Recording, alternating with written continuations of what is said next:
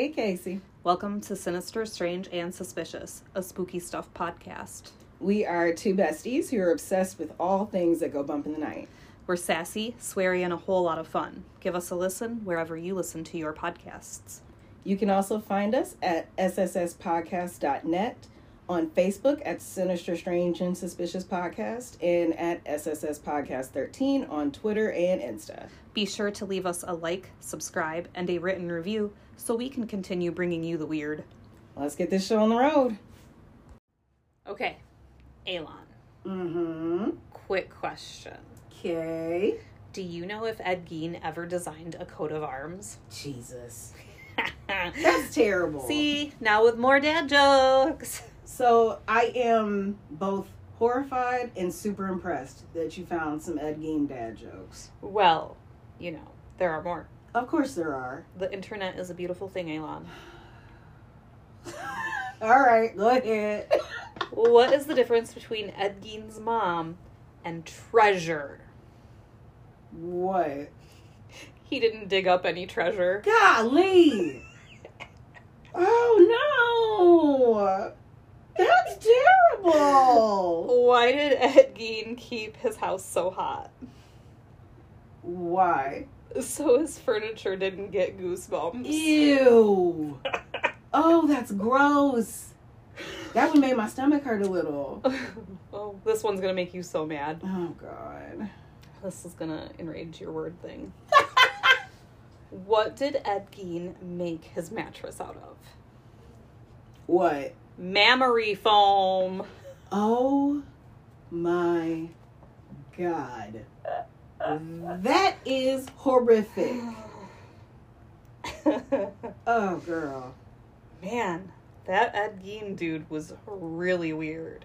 He must have had some serious skeletons in his closet. Oh, for fuck's sake. You are welcome. You know what? That right there. I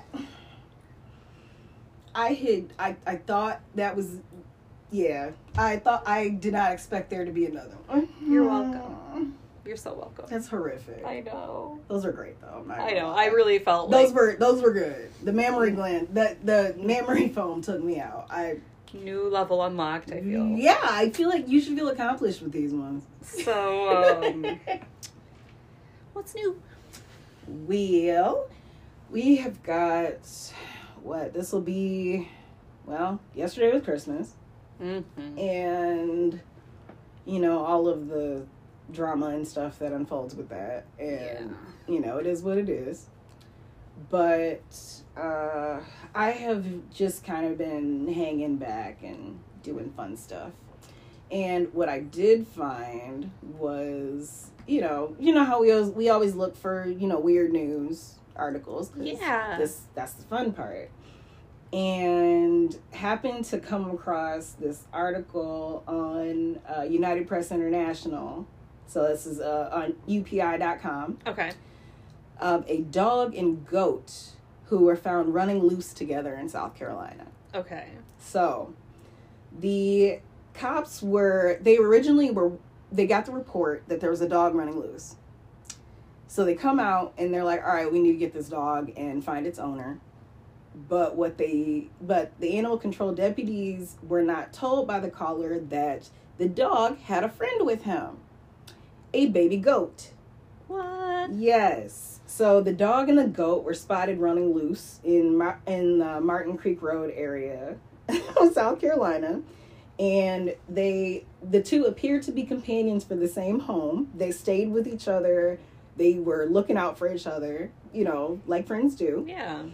So they were rounded up and have been taken to the shelter. The sheriff's office now is trying to find their their owner and uh, get them home, which I thought was adorable Oh my gosh, because that's so cute and wholesome. you know how we feel about unlikely animal friendships. I love it. And bonus, because when we were when I was looking at the site, I happened to notice that the uh, author, the author had a name, had my, you know, one of my high school friends' names. So I was like, hmm, and I was like, hmm, he did he he did work in journalism. I wonder, and I happen to click it, and it is. So Ben Hooper, you you have saved my day as far Yes. as the weird news and the fun stuff. Thank you for the wholesomeness that we get to carry into our new week. That's exciting. Yes. And I'm really I'm really happy that I came across this accidentally to go, "Hey, that's my boy." So yes, I that was that was a nice little I don't know. It was a fun little surprise. Yeah, it was cool.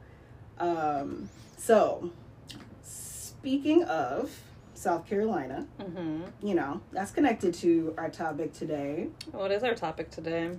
Swindlers and slayers. Oh my, step right up, folks, and Oh. hear these stories that we have. It's gonna you. be a good time. It's gonna be a good time. Tell me. So, we are exploring serial killers today, and of course, our uh, respective favorites. This, I have to confess, who I covered is not my favorite, but he Mhm. was requested by my boyfriend, who is Yes. my favorite. yep. So, So, favorite adjacent. yeah. so, I'm going to cover Lavinia Fisher, who was the, she's widely accepted to be the first American female serial killer. yeah, she sounds like a bad bitch. I enjoy I enjoy her story and actually getting a chance to dig deep in it. Like I learned a whole lot of stuff that I had no idea about. I'm excited for this. Yeah. So you know that horror plot where uh, the lost travelers go seek help at some rundown motel or gas station? Like House of a Thousand Corpses. Exactly. So they walk in and they find the place like weirdly empty, but the proprietors are helpful and maybe a little weird. Mhm. They usually offer them a meal or a beverage, and the weary travelers happily indulge in it. Mhm. And then all of a sudden, they fall unconscious and are completely at the mercy of the villain. Mhm. Oddly enough, that premise is rooted in a true story. Lavinia and John Fisher were a couple living in Charleston, South Carolina in the early 1800s. The Fishers owned the Six Mile Wayfarer House, which was a roadside inn located about six miles outside of Charleston. The inn was a very popular destination for travelers on their way to the city. The Fishers, like I said, were super well known, and neighbors loved them. They had like a fantastic reputation um, in Charleston, and since since most of the general public was unaware that the couple were more than just simple innkeepers, they were also the heads of an organized crime syndicate. Hell yeah. hmm The Fishers commanded a group of highwaymen, i.e., thieves, who attacked and murdered travelers, then stole their valuables. So they're like a power couple. Right? That's what I'm saying. so, and I've heard people like, I've heard people describe them as like the 1800s Bonnie and Clyde or whatever. Okay. Right. So, over the years, there would be many reports of guests going missing during their stay with the Fishers. Oh no. So, I'm feeling like straight up Hotel California vibes. Like guests check out, but they never actually leave. Yikes. Local law enforcement received the reports and attempted to investigate, but due to the couple's reputation in the area, plus the lack of evidence, i.e., they never found any bodies, uh, nothing came of it. The Fishers didn't outright murder every traveler, as that would lead to them losing income and is also way too obvious. Right. I mean, that's smart. Right. Good business sense. You don't want to tip your hand. Good business sense. So Lavinia had her modus operandi down to a science. So let me just set the scene. you have been traveling on horseback for four days, only stopping to eat, sleep, and feed and water your horse. You are hot, smelly, and fucking exhausted. Mm-hmm. South Carolina's muggy weather makes your clothing feel damp, which just adds more irritation to every mile you have to travel. Yuck. You finally spot a roadside inn and thinking to yourself, you know what? I'm almost to Charleston. I should stop and get a little rest before I head to my final destination. Sure. So you leave your horse in the small stable next to the inn, and as you approach the cozy looking building, a smiling woman opens the door and greets you. She is kind and lovely, ushering you into the sitting room. Once you are comfortable, she takes a great interest in your life, asking questions about your family, your hometown, what brings you to Charleston, you know, like polite Mm-hmm. conversation, getting to know someone. And at this point in the conversation, unbeknownst to you, that sweet woman is gathering information and weighing whether you're worth her efforts. She offers you tea, which of course you graciously accept. And as you sip the weirdly flowery smelling tea, you feel your limbs growing heavier and heavier. Oh no. And suddenly notice just how comfortable this overstuffed armchair is. You feel as if you can almost sink into it. Don't do it. Before you know it, the woman has taken your hand in hers, leading you down a hallway, cooing, Oh my, you are well and truly exhausted. Let's get you to bed so you'll feel refreshed for business tomorrow. She guides you into the adjacent room and helps you into the softest bed you have ever felt. Before you know it, you're unconscious. The last thing you see is the sly, sickening smirk of the woman as she leaves the room, locking the door behind her. For those unlucky victims that Lavinia felt it would be worthwhile to rob, she offered tea containing a sedative poison, escorted them to their room, and tucked them in for the night. So, do you want to hear something that I learned recently? Absolutely. So, I've been listening to this weird podcast Mhm. um, that's th- done by um, a nurse who is a former FBI profiler. Ooh, cool. and she on her podcast was describing about how um, poisoners are actually more commonly men than women statistically and i did Mhm. not know that Interesting. yeah I wonder why. i don't Maybe, well, know. I mean, we know like back in the old days where women tend to be poisoners because they had access to everybody's food. But Mhm. now that we've moved beyond that, yeah that's interesting. yeah I want to dig into that more. i know it was like there was not a ton of information surrounding the statistic right. but i was just like that's very interesting because i always assumed that it was women yeah, it used to be. It's just not not anymore. perhaps fodder for a future episode Heck yeah. So, Lavinia has got them all tucked in for the night. And, you know, they're completely at her mercy. Like, you are fucked, basically. Once the victims were in bed, they were doomed. The Fishers had custom built the guest room to, like, they basically added this super complicated lever and pulley system, which would cause the bed to fall through the floor, suddenly dropping that drugged guest into a hidden room below, which was outfitted with a spiked floor. whoa So think of like a, you know like a tiger trap in the jungle, like with the yeah. it's that the hole in the ground with the spikes in the bottom, basically that, whoa but underneath their house. So once the guests dropped onto the spikes, if they managed to still draw breath, then John Fisher would quickly dispatch them by slitting their throats. According to the legend, the Fishers killed hundreds of people in this way. Now, we know that the Fishers robbed and killed travelers, but there are different versions of the crimes and their methodology. The other widely accepted version completely does away with the whole bed lever thing, resulting in Lavinia providing the poison tea, and then the guests fall asleep. They still get, you know, they still get taken to the room, put in Mhm. bed. But once they were unconscious, John Fisher would enter the room and stab them to death. Hmm. He would then dispose of the body, and the couple could rifle through their belongings at their leisure. all right So now we get to the part that we know happened because we have news articles from the Charleston Post and the Charleston Courier that corroborated most Sure. of this. Now, of course, you know, journalism back then had, they let them have a lot of artistic license. Lots of inflammation could be seen. Exactly. So I did my best to pull the information that I saw on multiple articles rather than one. Gotcha. So this is a this is an amalgamation of what happened Sure. according to the newspapers. So as I mentioned before, there wasn't much evidence to be found in the investigations mounted by local law enforcement. So the case came to a screeching halt. There was never any proof of the gang's theft activity to be found either. So, in what will come as no surprise, a vigilante posse was formed to get to the bottom of what exactly was happening at the Six Mile Wayfarer house in February of 1819. Yeah. The vigilantes combed the area around the inn, including the woods. They found nothing, but decided to leave one member of the group behind to stand watch. His name was David Ross. in the early morning hours, David was attacked by a couple of men and dragged to the gang's headquarters. Oh no. He was terrified, completely surrounded by a large group of the most disagreeable malcontents you can imagine.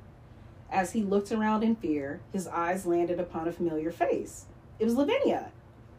He begged her for help as he knew her to be a kind and generous woman. When Lavinia realized he recognized her, she suddenly leapt on this helpless man, choking him out. Oh no. And he fought back. David David and Lavinia were tussling. Suddenly she forces his head through a window, shattering the glass. Dang girl. Right. David fought really hard, but was able to escape the gang's headquarters and ran straight to the sheriff. Yikes. So this was early morning of that day, right? Sure. While David had gone for help, and so he's in Charleston, you know, trying to let the sheriff know what's going on and Yeah. freaking out. So while he's there, a man named John Peoples arrived at the inn. So John Peoples had come from Georgia, was on his way to Charleston for a business deal. Lavinia quickly flipped into sweet innkeeper mode and greeted him warmly. John was tired from his trip and he really wanted to rest, so he asked Lavinia if they had any vacancies. Now, since she has no idea what happened to David, just knows that he got away, and she was trying her best to keep her composure, so she figured she could stall him and keep him in the, keep, keep him in the sitting room while the gang figured things out and how to handle what was coming.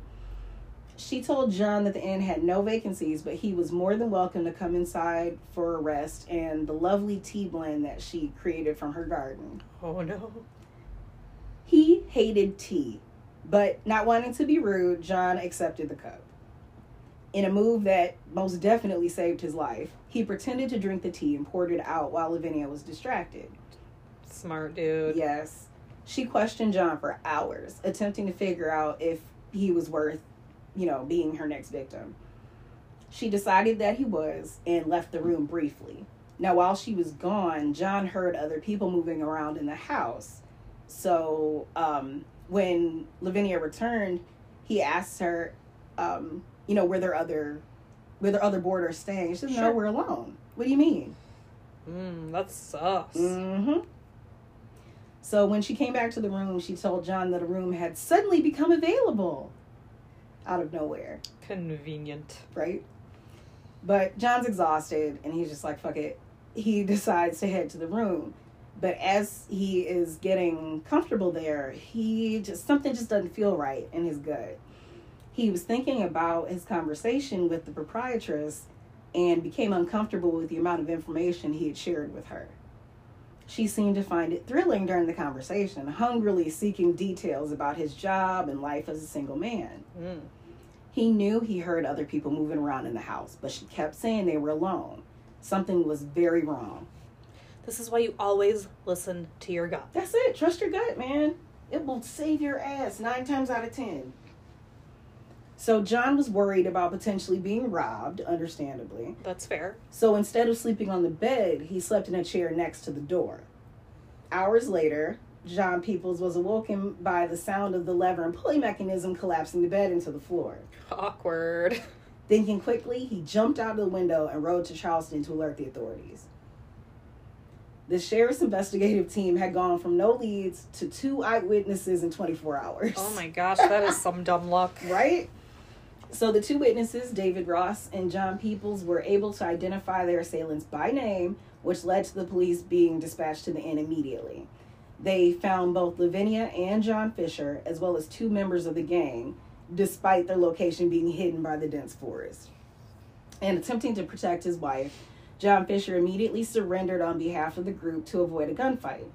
And then during their interrogation, he once again attempted to pull the officer's focus from Lavinia's role by giving up the identities and locations of like everybody else in the gang. Like he just straight snitched. Way to throw him under the bus. Seriously. But there were no bodies to connect the Fishers to the disappearances and murders. So they were charged with highway robbery, which was a capital offense of the same magnitude and had the same sentence. So I guess it really doesn't matter. All right. Despite her husband's efforts, Lavinia was arrested and held at the Charleston City Jail. The two were incarcerated for a year before their arraignment. And during that time, the couple attempted to escape by climbing down a rope made of bed sheets to the ground below. Oh my gosh, that is so like wily coyote of them. Right? So John went first, but as he was as he was climbing down, the sheets began to tear and gave way. Snapped, dropped into the ground. John landed really hard outside the jail, like had the wind knocked out of him, but he was not willing to leave his wife. So he did not run off.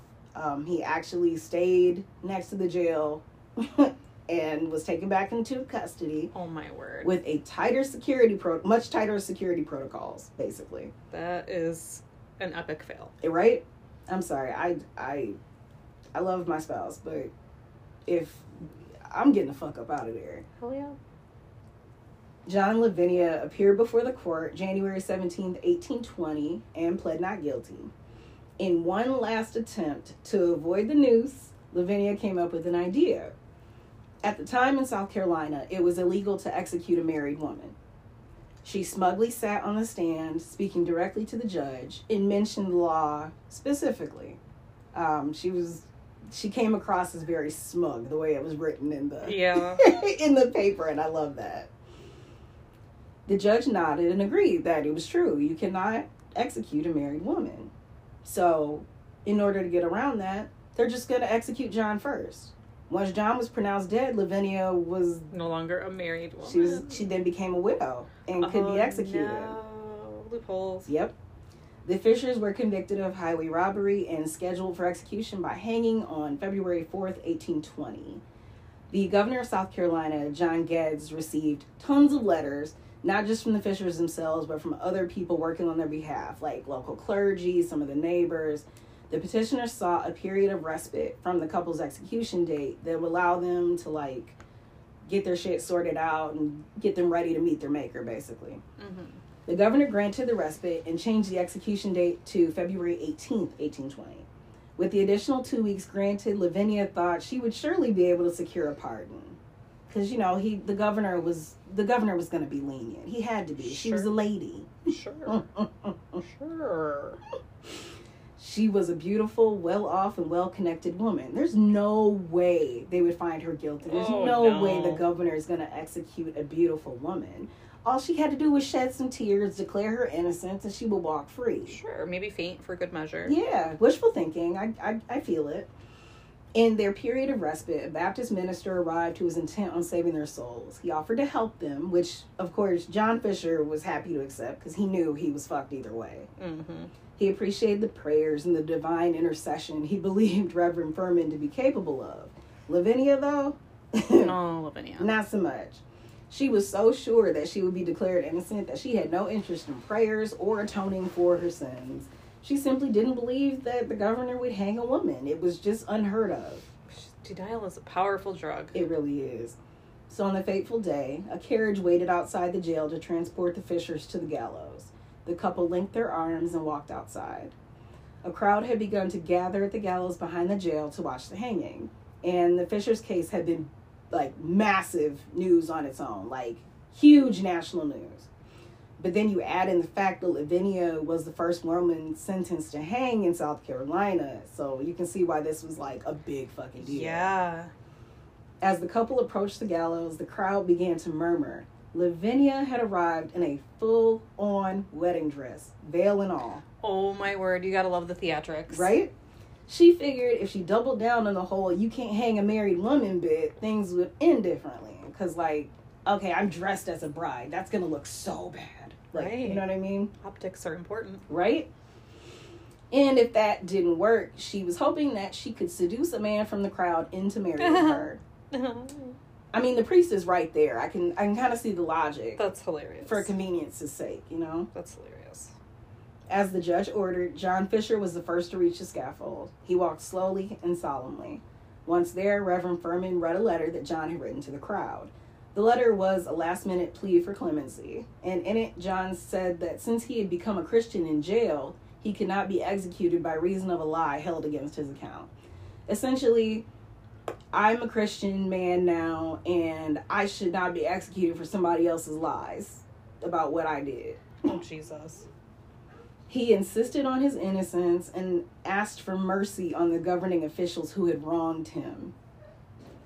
The Reverend finished the letter, and John began begging and pleading with the 2,000 person crowd of spectators. In a sudden contradiction to his letter and his impl- impassioned plea, he began asking for their forgiveness for his crimes. Pick one, bro. Mm. Once he had spoken his piece, the 29 year old man was hanged.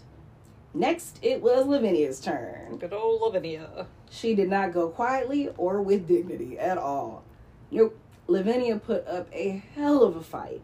She refused to walk to the gallows. Instead, she had to be carried slash dragged, kicking and screaming. I mean, go big or go home. Honestly, I, if I'm if I know I'm about to be executed, I'm gonna have no dignity. Fuck that. Hell yeah, I'm not gonna make your job easy for you. You're earning that money. Right.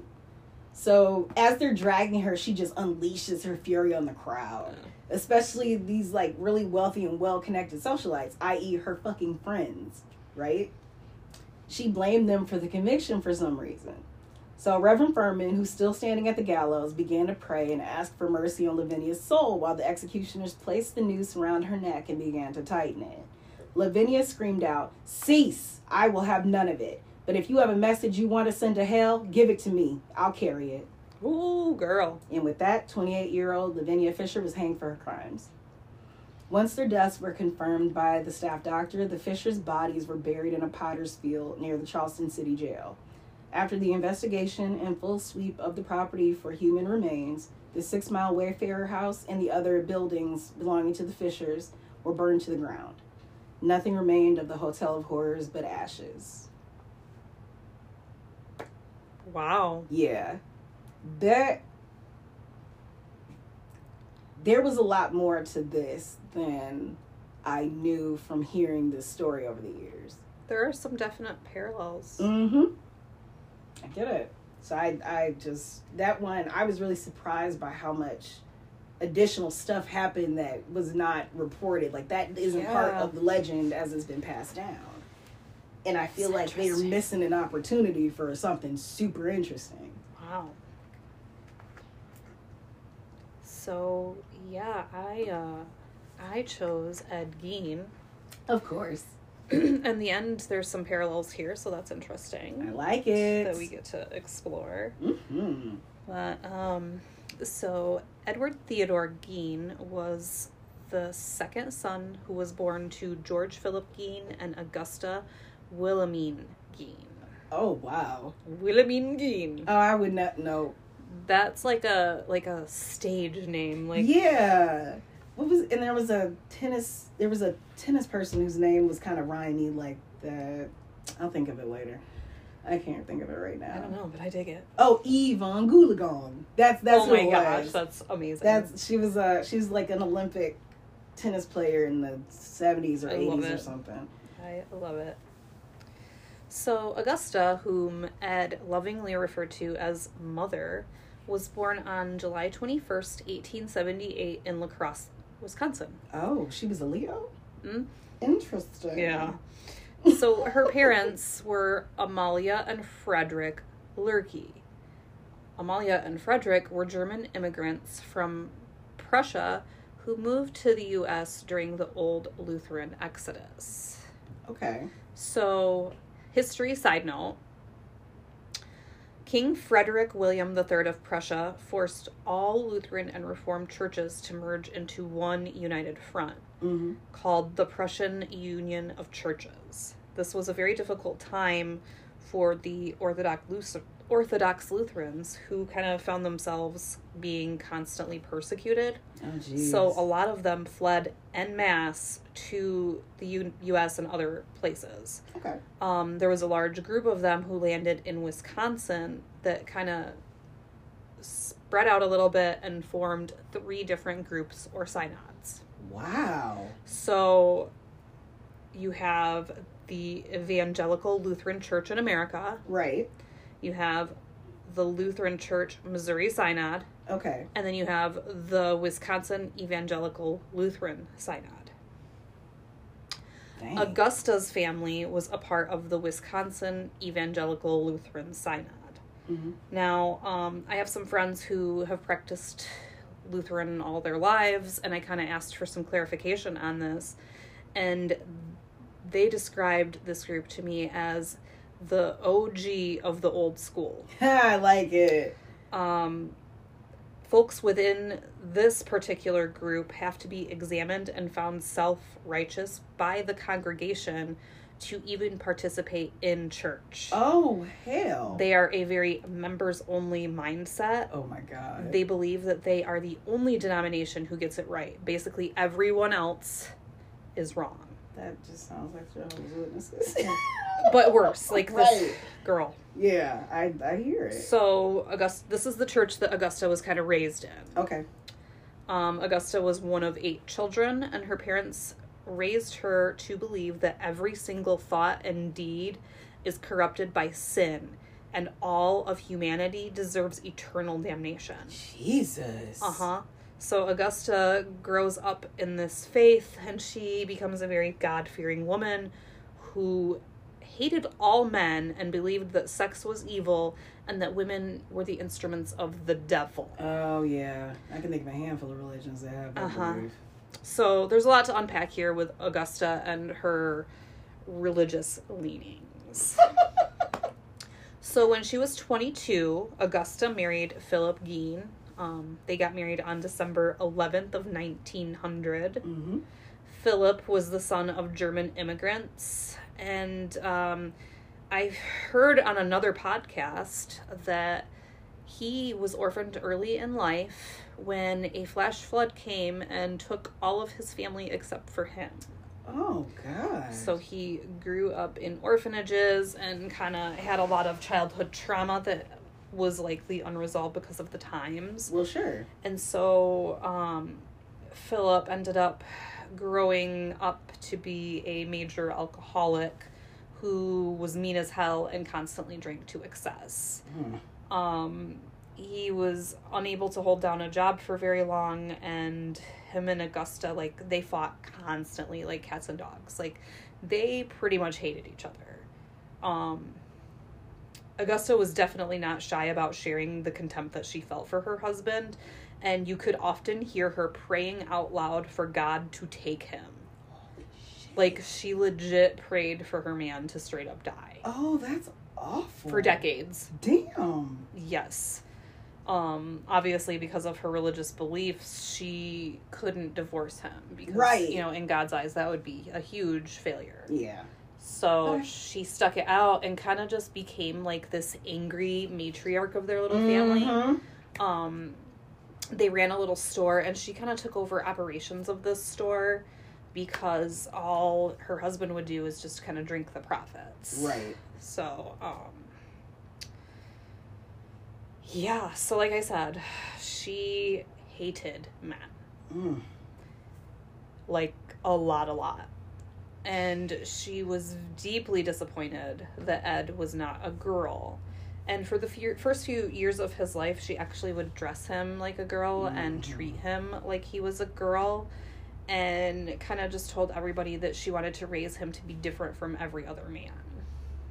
Um, Yeah. Like, I get it, Mm. because we.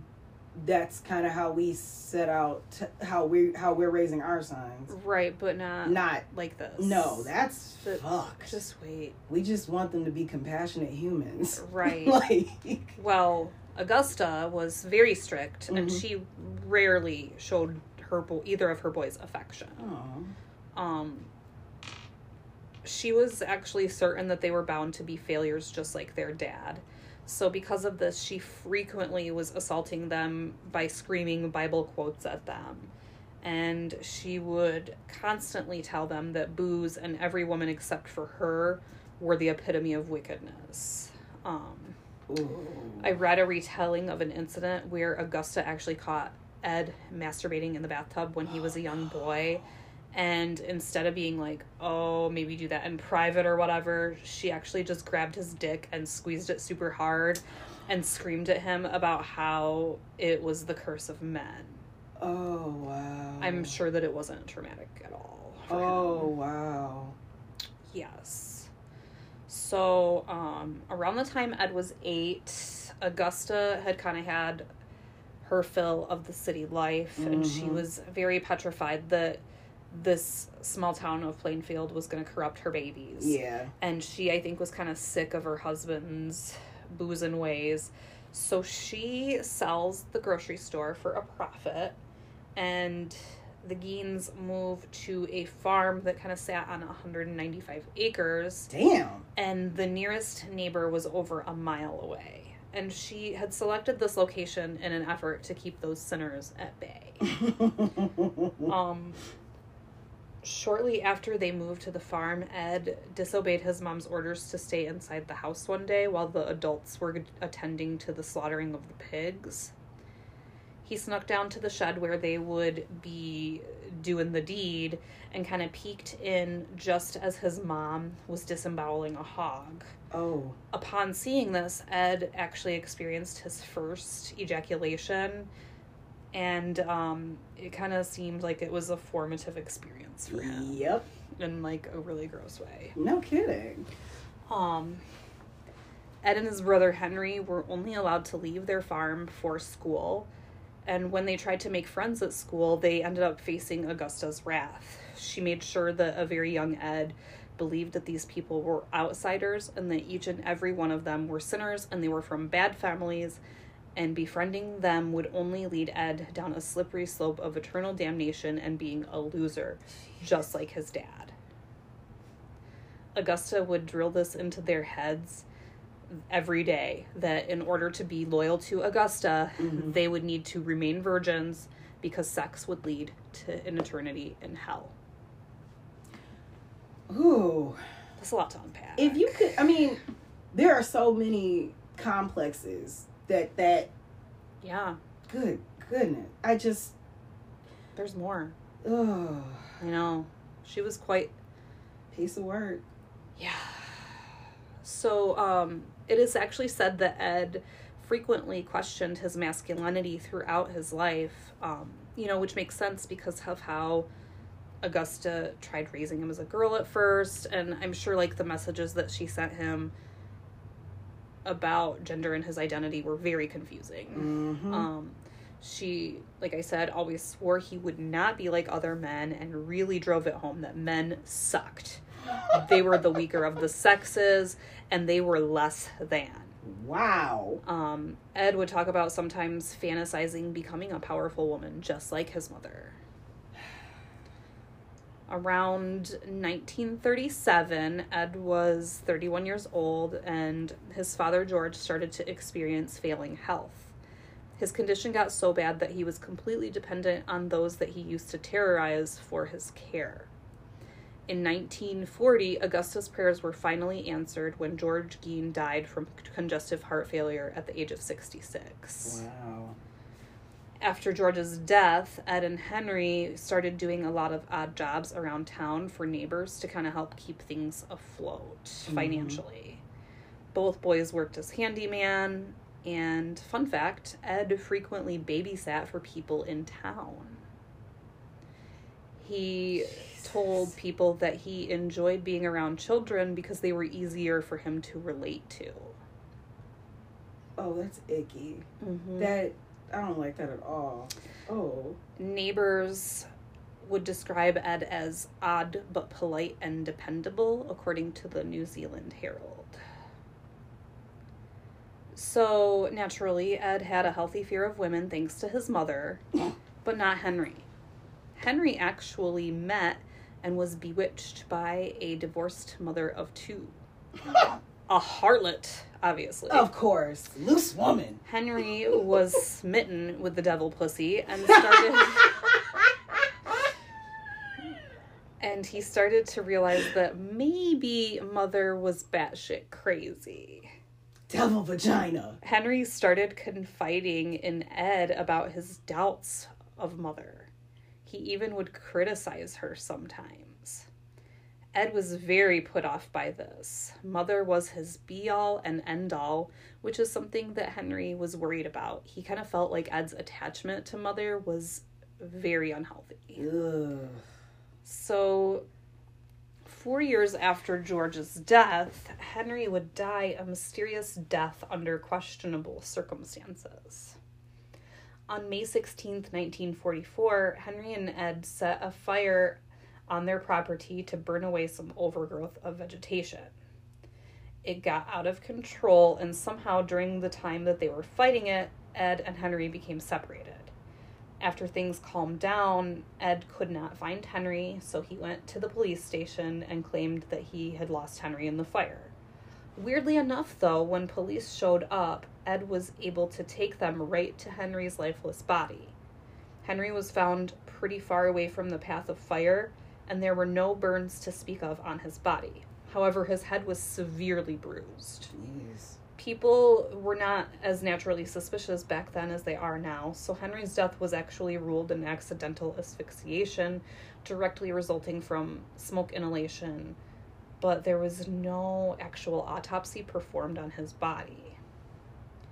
Huh. So, with Henry dead and buried in the local cemetery, Ed now had mother to himself. Mm-mm. After Henry's death, Ed didn't have much of a social life, so he threw himself into reading and exploring new things that way. Augusta became worried about this, and this I kind of agree with her on. Um, Ed had started researching topics of head shrinking, grave robbing, human anatomy, and he actually really enjoyed reading about the things that Nazis did to their prisoners. Oh hell.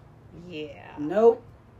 So, about a year and a half later, after a severe decline in her health and several strokes, Augusta Gein died at 67, leaving Ed alone in the world.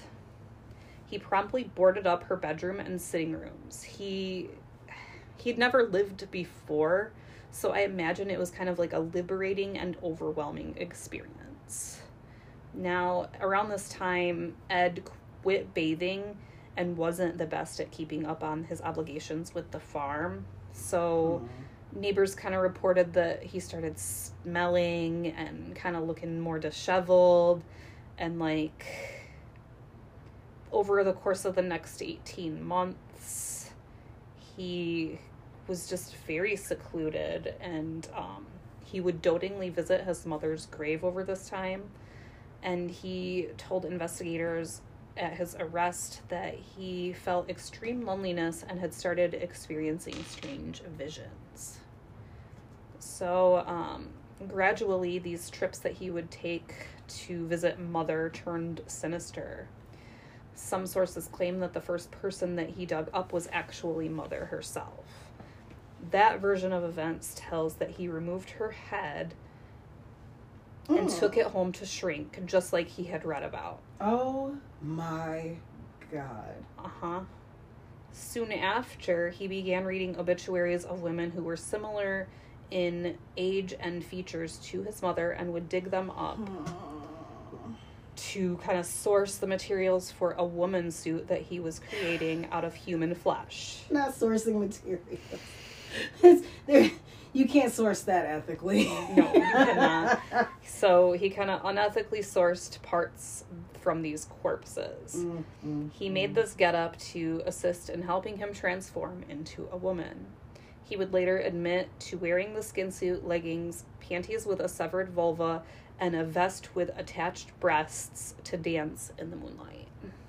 Oh man. Fun fact during Ed's nighttime romps, he visited a total of 40 cemeteries. Each time he was in search of freshly buried, mostly middle aged women who looked like Mother in her prime.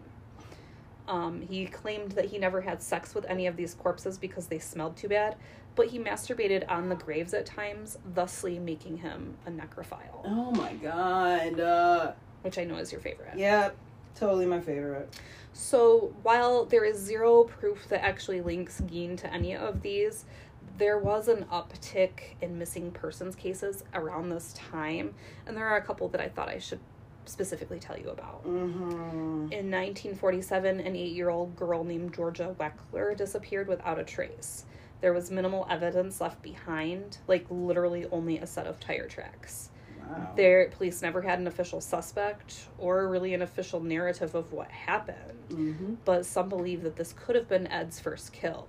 The tracks that were left behind, which is the only piece of physical evidence, were from a Ford. And it just so happens that Ed happened to drive a Ford with very similar tires. Like, I'm sure half of this town did, but it's just kind of like, huh, you know, hmm, makes you go, I wonder. I, Um, and then in 1953, actually in La Crosse, Wisconsin, a girl named Evelyn Hartley was abducted from a home she was babysitting at. mm-hmm. There were signs of a struggle in the home, and one of the windows had pry marks on the outside. Weirdly enough, Ed happened to be visiting a relative in La Crosse at the time. This relative lived a few blocks from the crime scene, and um, Ed was like there at that time. Mm-mm. So weird coincidence. Come on. But he always denied involvement with either of these cases. So you decide. So mother's dead and Ed's living home alone, you know. Um kind of just living a sad life. Like if neighbors weren't feeding him meals, he just literally existed on pork and beans. Ew.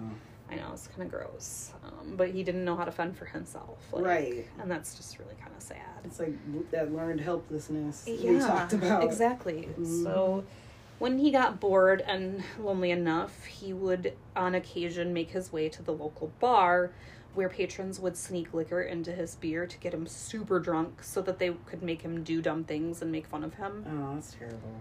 Yeah, it's kind of sad. It is. When he was there, Ed started to develop a fixation on the bar's owner, Mary Hogan. Mary was 54 and everything that mother had warned Ed about. Oh, here we go. She was known as Bloody Mary because she was crude as hail. One night in December of 54, Mary appeared. Ah, damn it.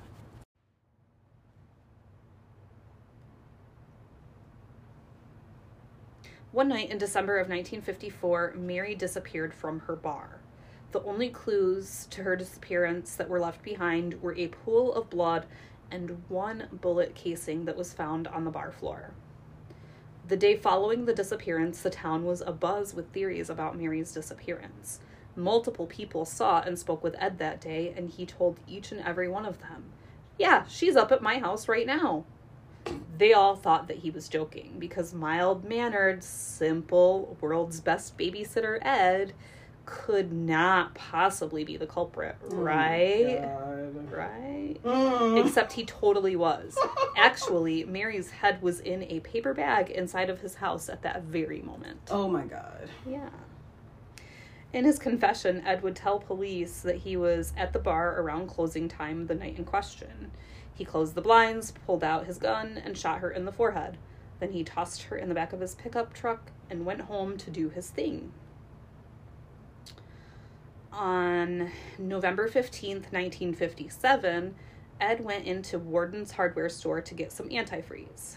Weirdly, the shop didn't open like it was supposed to the next day. So the sheriff, who was also the son of the proprietor, he went to check on his mom. Mm-hmm. While he was there, he found blood on the floor and a rifle out of place on the display rack. There was also a receipt. The last sale of the day before was Ed Gein buying antifreeze. Oh shit. So later that evening, the sheriff and a deputy went to Ed's home to ask Ed some questions. He was not home, and it was kind of getting late in the day. And mind you, like, Ed's house was like primitive as fuck. There was no electricity, Oh. like no running water, no none of that stuff. Okay, so, so, no comfort. so the sheriff was like, "Okay, we gotta go get like flashlights or whatever and come back." mm-hmm. So they go do that. They come back and decide to take a look around. They entered the house through the shed, where they were met with Bernice Worden's headless corpse. Oh shit. She was hung upside down by the ankles and strung up like literally like a deer. Field Oh. field dressed, cuts, cut the whole way up, Oh guts no. removed. Super disgusting. Oh Um, gosh. It was the second day of hunting season after all. Oh my god. Um, amazingly, they did not run out screaming, and they went further into the House of Horrors, finding human skulls on bedposts, a box of random organs, Mm-mm. furniture pieces made out of the skin and bones of actual people, several face masks, as in like real faces Oh no. that were like severed from their person Oh my god. and preserved. Like, Uh-uh. yeah, Uh-uh. yuck. And then they also found the beautiful skin suit that I described earlier. Oh, that's horrible. Um, Ed was promptly taken into custody. At first, he was super quiet, but the investigators kind of bribed him with some good food. So they gave him. That's it. The famous thing is they gave him a cup of coffee and a piece of apple pie with melted cheddar cheese. Oh, that's right. I remember And- that. And they say that like because all he ate was fucking beans and weenies, and that like giving him this good food was enough to just make him spill his guts. Like, Holy cow. so um, he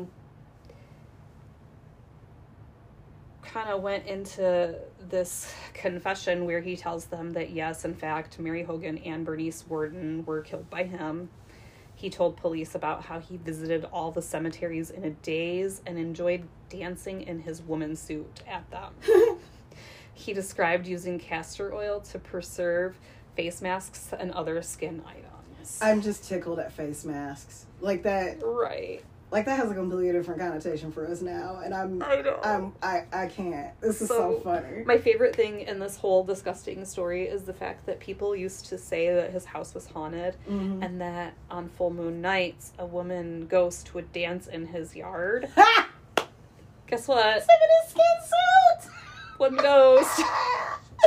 I love that.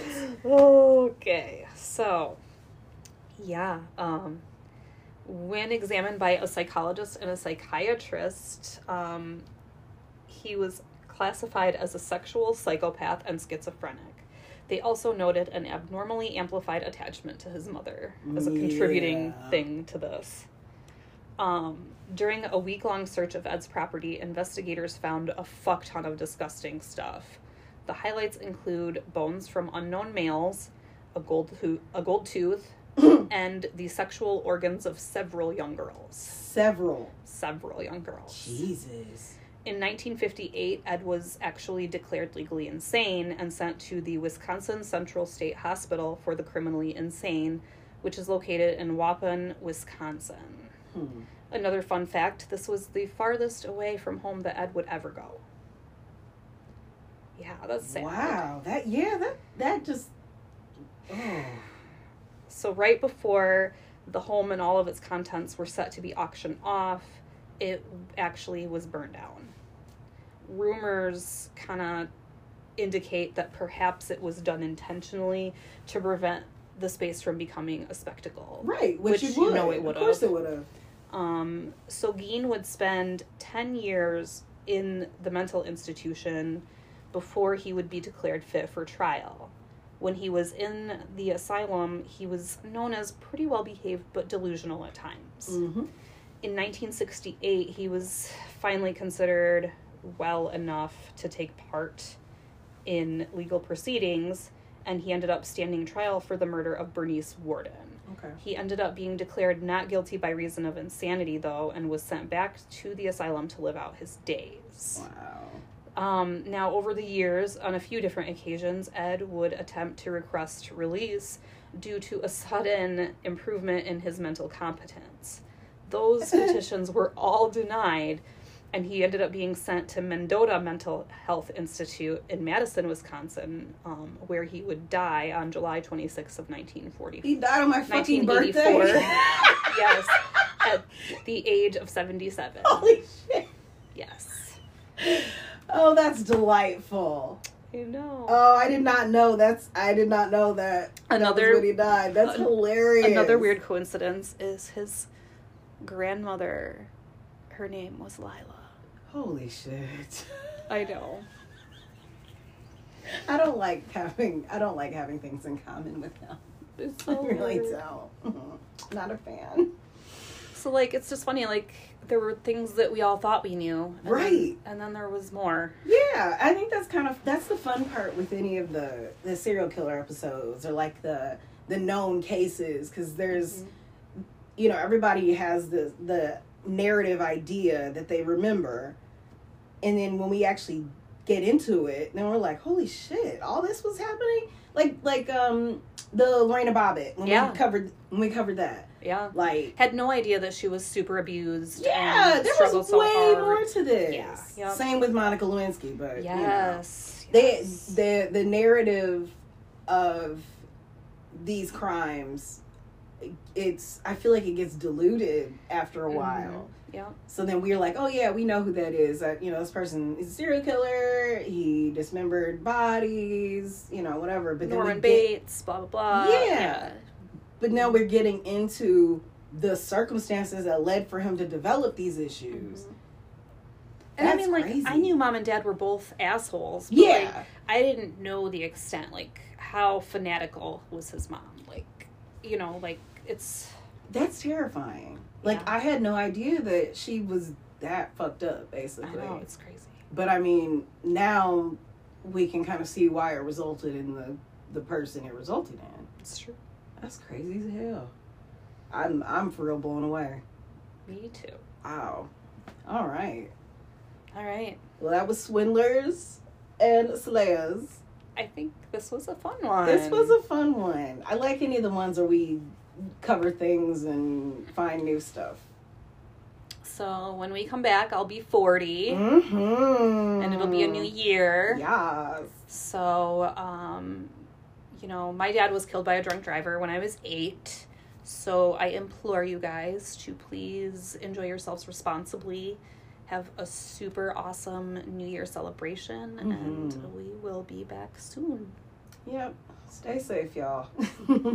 Bye. Bye.